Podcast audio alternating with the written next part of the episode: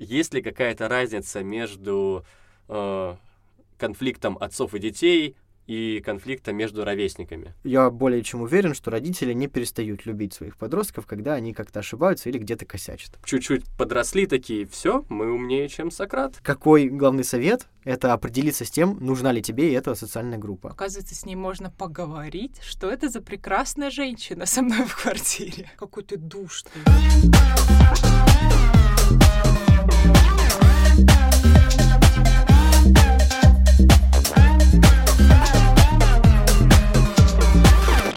Привет!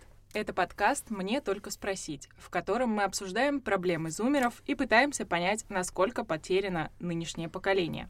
Меня зовут Вероника, я СММщица и журналистка. Меня зовут Костя, я организатор волонтерской деятельности. Сегодня мы говорим о конфликтах родителей и детей и хотим понять, насколько традиционные тургеневские отцы и дети актуальны сегодня. И вообще мы решили поднять этот вопрос, потому что уже не раз сталкивались с мнением, что сейчас вот этого поколенческого конфликта его как будто не существует. И прежде чем мы вообще начнем об этом говорить, э, Вероника, давай обсудим наши проблемы. Вот у тебя были какие-то проблемы с родителями? Конечно, я была отвратительным подростком просто худшим, мне так кажется. Хотя мама во взрослой жизни сказала, что это не так. Я до 17 лет считала, что мама — это враг, и мы ругались по поводу всего в этой жизни, просто всего. Однажды мы поругались, потому что я очень хотела смотреть сериал «Маргоша», а мама не хотела, чтобы я его смотрела. И так было постоянно. А потом в 17 лет меня как будто бы переключили, и я такая, блин, оказывается, мама друг? Что? Как это произошло. Оказывается, с ней можно поговорить, что это за прекрасная женщина со мной в квартире. Это ругался с родителями? Ну да, наверняка тоже ругался по поводу? Слушай, ну разные, ну как у всех, э, я смотрю не то, что нужно смотреть иногда. Э, я пытаюсь поступить туда, куда не нужно поступать. Ну, вот так, такие штуки, когда у нас не сходятся интересы с родителями, когда у нас не сходятся мнения в чем-то. Выгляжу, может быть, не так, как надо выглядеть. Не знаю, э, плохо учусь, э, не делаю уроки. Я вообще отвратительно учился. Отвратительный иногда. мальчик, конечно. Но по-прежнему такой плохой, как ты. Спасибо. Окей, но мне кажется, что почему мы вообще, да, начали это говорить, и почему ты услышал от меня, что нынешнее поколение не конфликтует, и родители в целом не конфликтуют между собой, потому что ну, может быть, на моем опыте это вот так было. Может быть, потому что мне кажется, что молодые родители как-то э, меньше учат конкретно своих детей. Возможно, потому что они сами молодые и ничего не понимают. И у них нет такого, знаешь, как раньше. Я родитель, я знаю лучше, все, капец, и, и, и все. И, собственно, по этому поводу у меня есть статистика.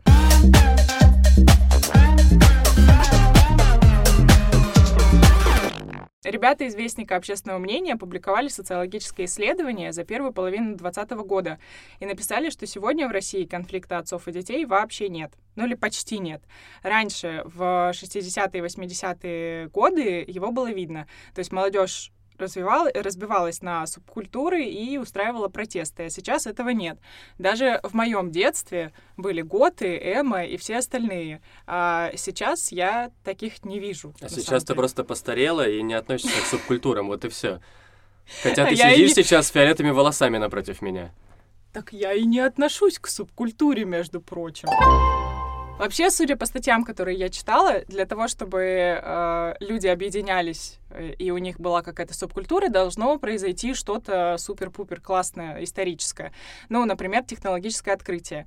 А у нынешней молодежи этого нет. Ну, то есть все, что они сейчас читают, это какие-то старые, э, старые исторические события. Там война, э, полет Гагарина там, и так далее. И поэтому, наверное, у них сейчас вот нет вот этих субкультур. Есть сейчас аниме очень распространено. Большая ну, да. субкультура, конечно. Отдельная, не знаю, там, технологическая тусовка у гиков появилась абсолютно точно некая своя субкультура. Ну, просто их можно выделять по-другому. Некоторые субкультуры просто трансформировались и стали иными, но они точно так же никуда не делись. То есть сказать о том, что у нас нету конфликтов только из-за суб субкультур, нет. И опять же, я не причислял себя никогда ни к одной субкультуре, но у меня точно так же были конфликты с родителями.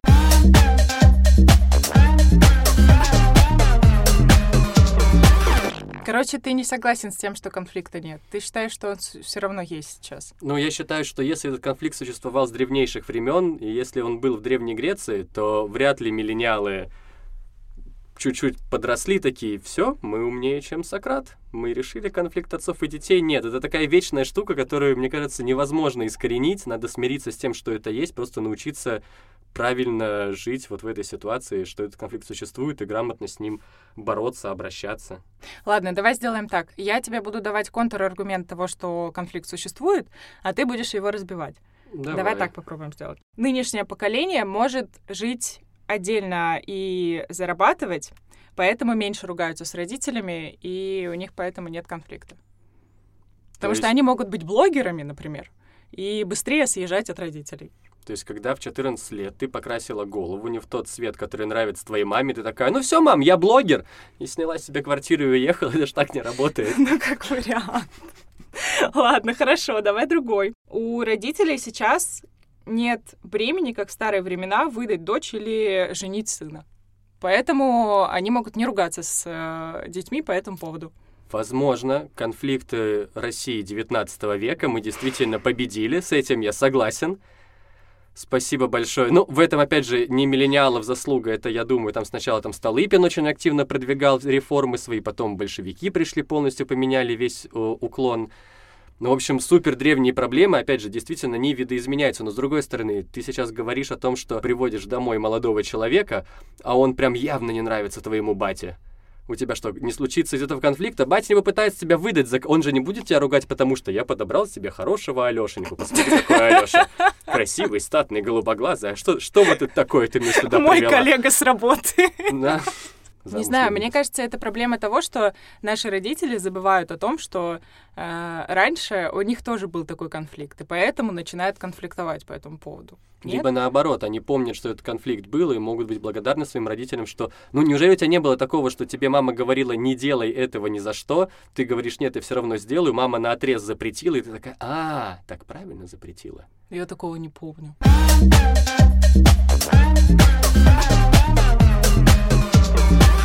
Сейчас мне кажется, что родители реже говорят «нельзя так делать», а больше объясняют, почему нельзя так делать. Потому что они стали более осознанными, стали прорабатывать свои проблемы у психологов, стали как-то, не знаю, а, анализировать то, как их родители их воспитывали. И поэтому стали менять свою манеру поведения, и поэтому конфликтов меньше ты слишком хорошо думаешь о людях. И сами родители сейчас более образованные. Я как человек-педагог, который общается не только с детьми, а общается и с родителями, это все-таки большая часть работы педагога, могу сказать тебе нет.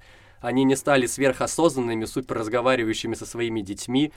Э, то есть кто-то наверняка, и таких наверняка немного, но и огромное количество человек, таких наверняка немало, я говорился, огромное количество человек, которые ничем не отличаются от наших родителей, которые ведут себя точно так же, которые делают, потому что я старше, я так сказала, я Моя мать, мама я так умнее. не делает. Ну так это хороший пример хорошего родителя. Моя мама тоже, может быть, так не делает. Но даже при том, что ты сама говоришь, если твоя мама так не делает, у тебя все равно возникали с ней конфликты. И даже при том, что у тебя очень хороший, педагогичный, осознанный родитель, та проблема, которая существовала за много-много-много веков до, и сейчас по-прежнему актуальна, и все, что нужно, это все-таки с этой проблемой научиться как-то грамотно работать, чтобы она не вызывала дальнейшего дискомфорта в жизни. Если ты не согласна о том, существует ли вообще эта проблема, давай все-таки спросим об этом у нашего гостя.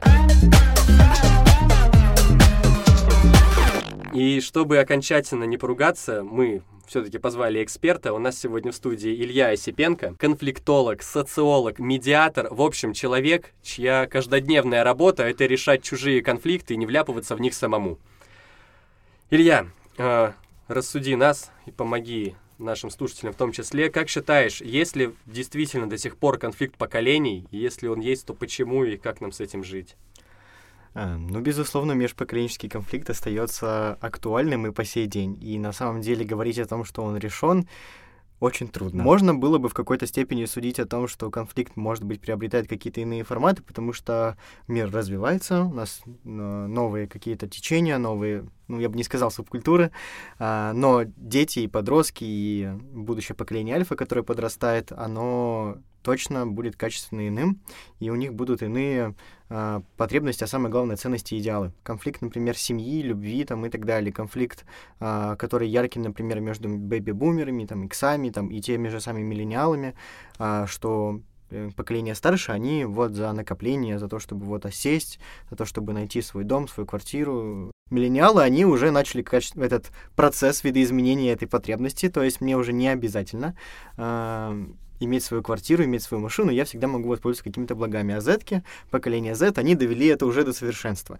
Сейчас у нас есть и Airbnb, и теория поколений как раз и призвана к тому, чтобы помочь не нивелировать все конфликты, а помогать понимать каждое поколение и помогать решать эти самые конфликты, потому что они точно возникать будут. Конфликты ценностей, конфликты интересов — это самые базовые конфликты, которые только могут возникнуть. Допустим, что этот конфликт есть. Раз сегодня я доказываю, что его все таки нет, угу. э, какие тогда конфликты чаще всего сейчас э, есть у поколения Z? Ой, это самое простое — учеба. Самостоятельность, ответственность, учеба я уже говорил, и э, самоидентичность и нацеленность на будущее.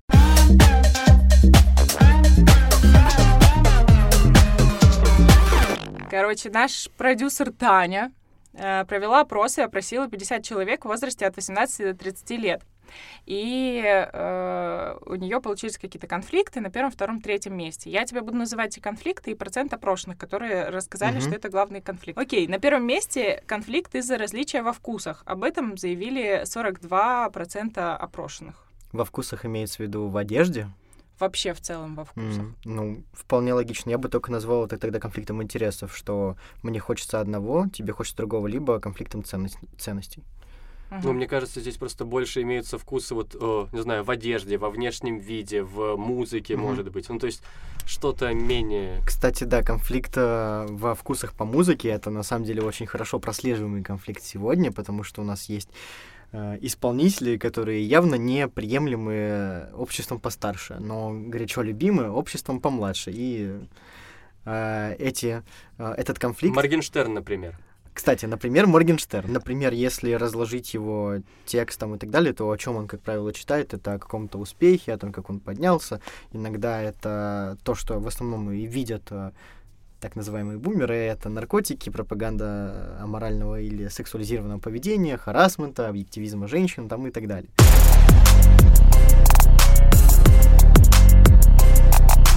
Но в том числе э, ему приписывают, например, те вещи, которых он не делает, но при этом их интерпретируют так, как, ну, так, чтобы его в этом обвинить, например, в пропаганде той же ну, наркотиков или такого поведения. В чем смысл такого поведения бумеров?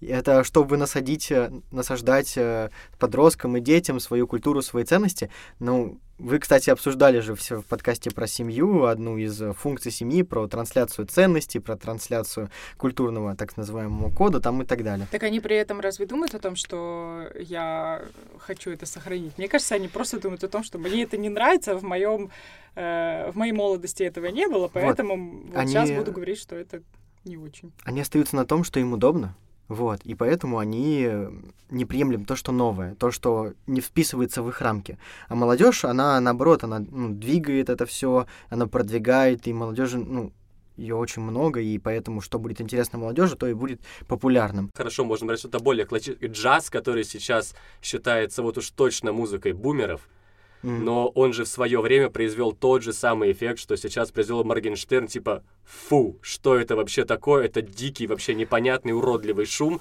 То есть э, максимально разная по стилю, по звучанию, по наполнению музыка Моргенштерна и, не знаю, Армстронга, mm-hmm. по сути, вызывала один и тот же эффект о том, что фу, это отвратительно, это шум, и все это бестолково так, и пошло.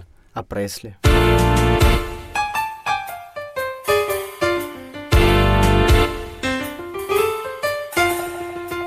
Втором месте конфликт на фоне постоянной критики родителей. Угу. Это больше 31% опрошенных так ответили. А, кстати, на самом деле, что интересно, первое и второе место, мне кажется, немного коррелирует конфликт во вкусах, да, и конфликт в критике. То есть родители как бы критикуют то, чем я занимаюсь. Ну, я как подросток, например, да. Я хочу не знаю, слушать эту музыку, этот сериал смотреть, этот фильм смотреть, э, ходить гулять там до 12 часов ночи, а родители, у меня комендантский час, у тебя комендантский час, и давай-ка ты приходи пораньше. Хорошо, тогда у нас есть еще третье место, это 26% опрошенных. Uh, я думаю, тут уже меньше коррелировать будет. Это эмоциональное, физическое и бытовое насилие. Да, это одна из частей межпоколенческих конфликтов. Многие считают, что ну, насилие, оно сугубо физическое, что вот ударил, отшлепал, не знаю, пнул, там, кинул, толкнул и так далее. Но конф... насилие же может быть и психологическим, и финансовым, и еще каким-то другим. И психологическое насилие — это, наверное, большая часть того, что делают родители по отношению к детям. Эмоциональное насилие это про, часто про то, кстати, это в моей работе, э, в медиации, часто прослеживается в конфликтах между э, дочерью и мамой, что не часто мамы охотно идут прям на контакт со своей дочерью. Кстати, интересно, да? Что дочь хочет поговорить о чем-то, что ее эмоционально волнует и триггерит как-то, а мама не идет на контакты и думает, что это все фигня в силу возраста, и не надо вообще об этом задумываться, ты лучше, ну вот, иди э, математику сделай. 21% опрошенных сказал, что причина — это как раз родительский контроль, отсутствие доверительных отношений, различные жизненные, политические разногласия mm. как раз между вот родителями и mm. детьми. А, здесь можно сказать о том, что надо побольше разговаривать с детьми, под, э, с подростками и так далее. Считают родители некоторые, что это дети, которые не понимают ничего, потому что мы-то взрослые, мы знаем, как жить эту жизнь. Хотя мы все, наверное, живем первый раз. И вот эти доверительные отношения, они выстраиваются же каким способом? Тем, что вы разговариваете. Подросток чувствует себя в безопасности, когда он может сказать и прийти домой и сказать, я получил двойку. Я там, не знаю, вступил в конфликт там с подругой и другом.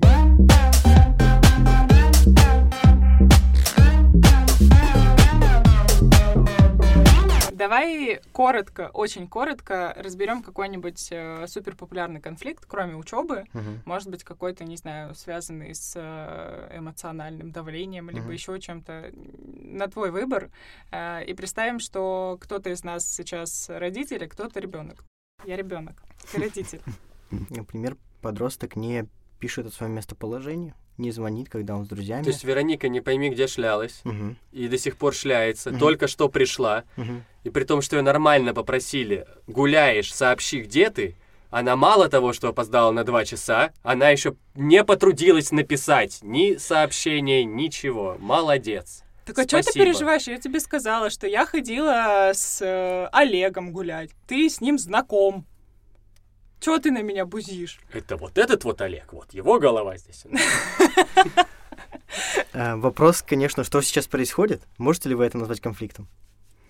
Ну, не знаю. А что вообще называется конфликтом тогда? Давай в этом разбираться, потому что непонятно. Противоборство мнений, сторон, позиций. Ну, тогда, наверное, да. Вполне себе, ну потому что надо было написать, я не знаю, где ты была, с кем ты была, доказательств никаких А я нету. тебе сказала, что я буду в этом магазине с этим человеком, и я тебя предупредила заранее. Зачем Хорошо. мне тебе звонить каждые пять минут? Потому что я попросил не каждые пять минут, а раз в час мне говорить, где ты. Прошло два я... часа, и ты дважды могла бы отметиться просто потому, что я переживаю. Я переживаю, не знаю, где ты, и ты дважды пропустила контрольную точку на том, что ты жива. Возможно, уже два часа как мертва. Олег и убил. Костя, а зачем тебе узнать, где Вероника каждый час? А, а, а, ну... Потому что я знаю ее друзей, и Вероника с друзьями уже попадалась на том, что они оказывались не в том месте, где говорили. То есть получается, что ты не доверяешь окружению не доверяю, Вероники. Да. И сложно поверить в то, что Вероника может построить э, качественные социальные связи, доброкачественные сложно довериться той компании, которая уже прокололась на это. То есть мне ты тоже не доверяешь, получается? И тебе, получается, тоже, потому что ты уже соврала в аналогичной ситуации, и мы с тобой решили, что выходом будет, когда ты идешь с этой компанией гулять, просто раз в час бросить смс Это о том, ты так где решил. Я так не решала. Это ты сказал, что я должна тебе скидывать смс -ки. Ты сам это решил, потому что тебе так удобно. Ты меня не слушал. Угу. Вероника, а если бы мы приняли во внимание то, что Костя сообщил, что он переживает и хотел бы знать о том, что ты жива, здорова и в безопасности, то каким образом а, это можно было бы сказать? Ты можешь мне просто доверять?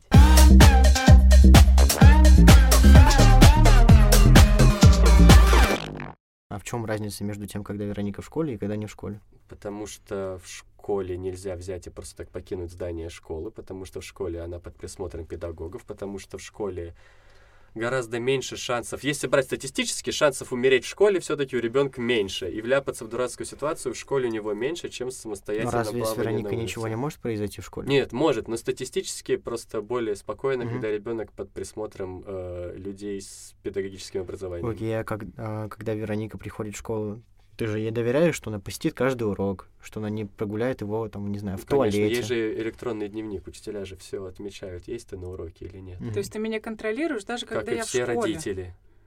Какой ты душный. Как думаешь, почему, с чем связано вот это вот, э, вот этот момент того, что сложно доверять тебе? С тем, что он никому не доверяет в своей жизни, и мне в том числе. Может быть, ему нужно проработать его проблемы. Хочешь сказать о том, что суть и не только в твоем поведении, не только в отношении Кости к тебе, а в отношении Кости ко всем. Да. Имеет ли смысл тогда увеличить это время, если оно вообще нужно? Интервал. Каждые два часа? Это предложение? Ну, может быть. Либо он может сам мне звонить, если он так обо мне переживает.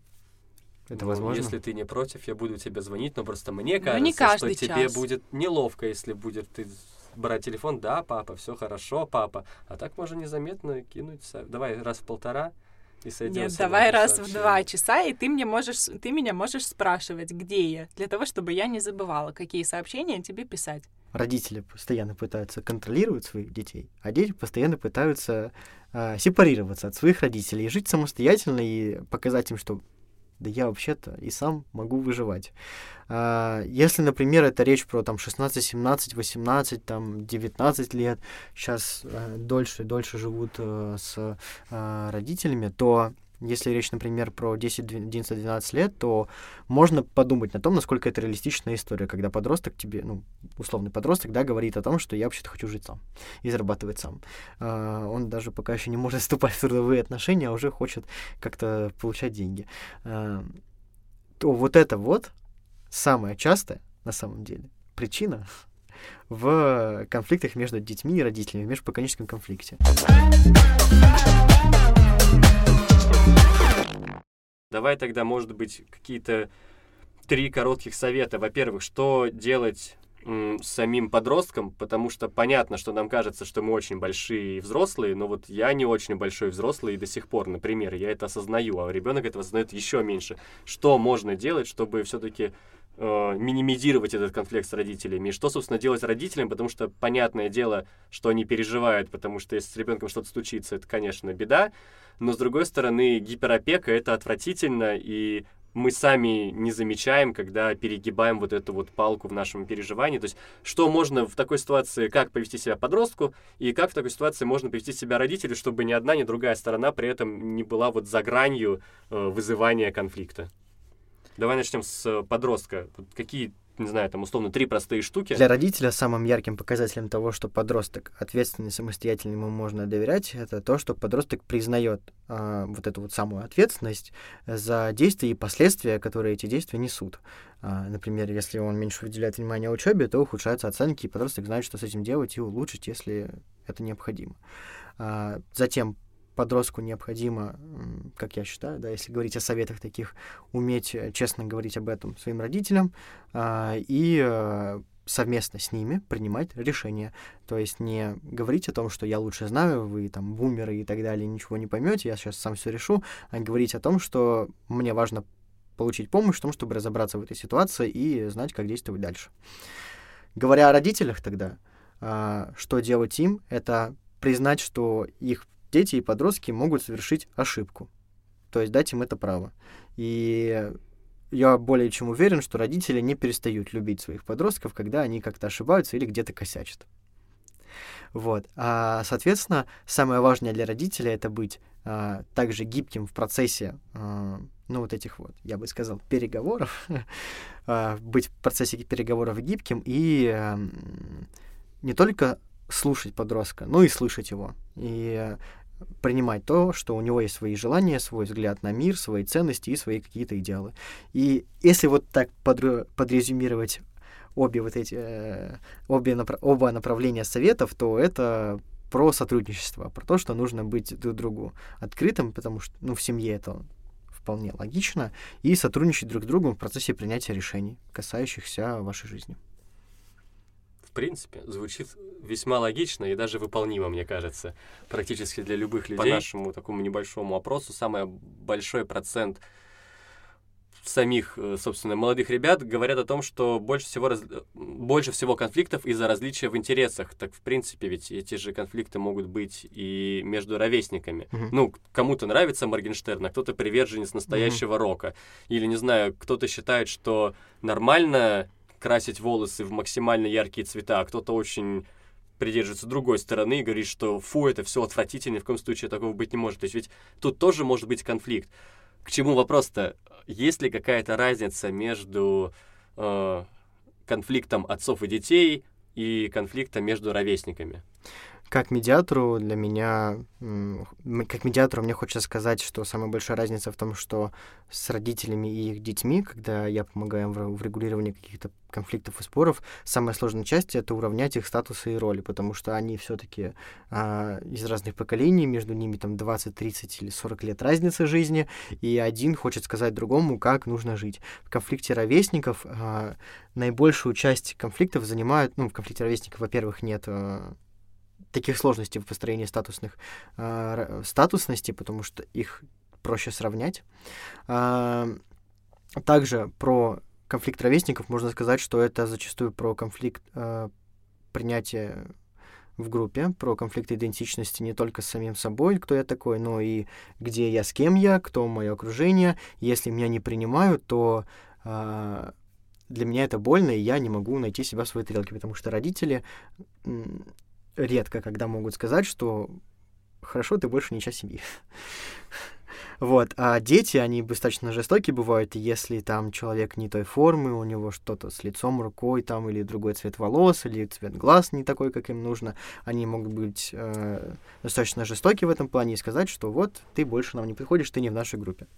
И конфликт ровесников, он зачастую э, происходит именно за право быть принятым в этой группе социальной. Какой главный совет? Это определиться с тем, нужна ли тебе эта социальная группа. Это мини-группа, это сообщество. И если да, то для чего? И когда подросток поймет, для чего именно ему нужна эта группа, ему будет проще понять, что делать. То есть интегрироваться в нее, а значит принимать какие-то ее роли и, и правила, или абстрагироваться и э, самому вести свой быт. Умно.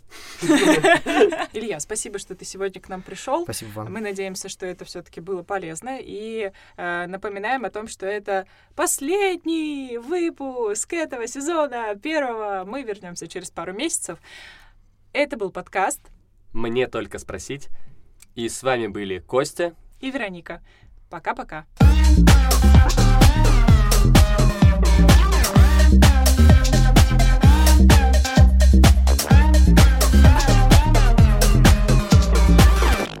Мы уезжаем на слет волонтеров.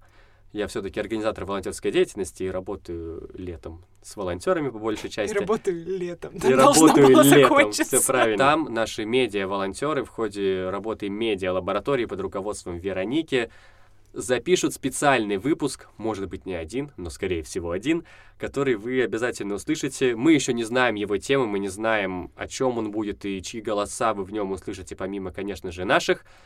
Но ждите не только начала нового сезона, но и наш специальный выпуск. Выпуск сделан при поддержке Центра «Контакт».